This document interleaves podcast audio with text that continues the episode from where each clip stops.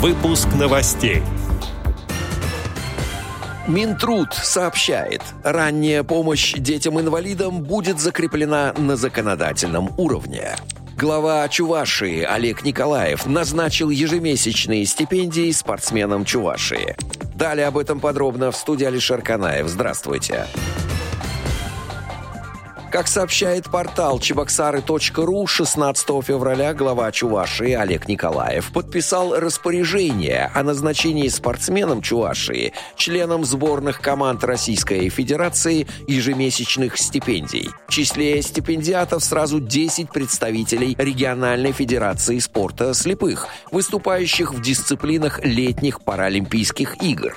Так, начиная с 1 января и до конца текущего года, ежемесячные стипендии в размере 25 тысяч рублей будут получать члены основного состава национальной сборной по спорту слепых Денис Гаврилов, Диана Галимова, Александр Дормидонтов и Сергей Иванов. Представителям этого же вида спорта Эдуарду Егорову и Никите Линнику, состоящим в списке резервной команды, назначена стипендия в размере 18,5 тысяч рублей.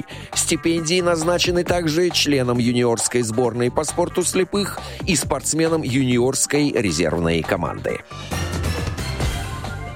Оказание ранней помощи детям с инвалидностью будет закреплено на законодательном уровне, сообщает РИА Новости со ссылкой на замглавы Минтруда Алексея Вовченко. Таким образом, ранняя помощь станет частью процесса реабилитации. Ранняя помощь – это комплекс медицинских, психологических и социальных услуг. Их цель – содействие физическому и психическому развитию детей с инвалидностью, их включение в среду сверстников, интеграция в общество.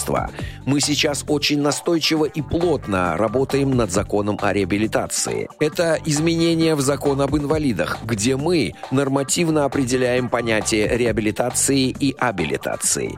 Именно там будет это понятие. Мы вносим понятие «ранняя помощь» именно в закон, как одну из основных частей всего процесса комплексной реабилитации, сказал Вовченко. По данным Минтруда, в настоящее время в систему ранней помощи вовлечены 76 регионов Российской Федерации.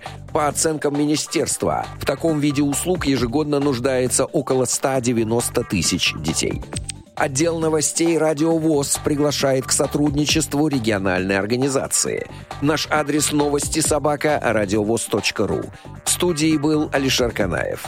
До встречи на «Радио ВОЗ».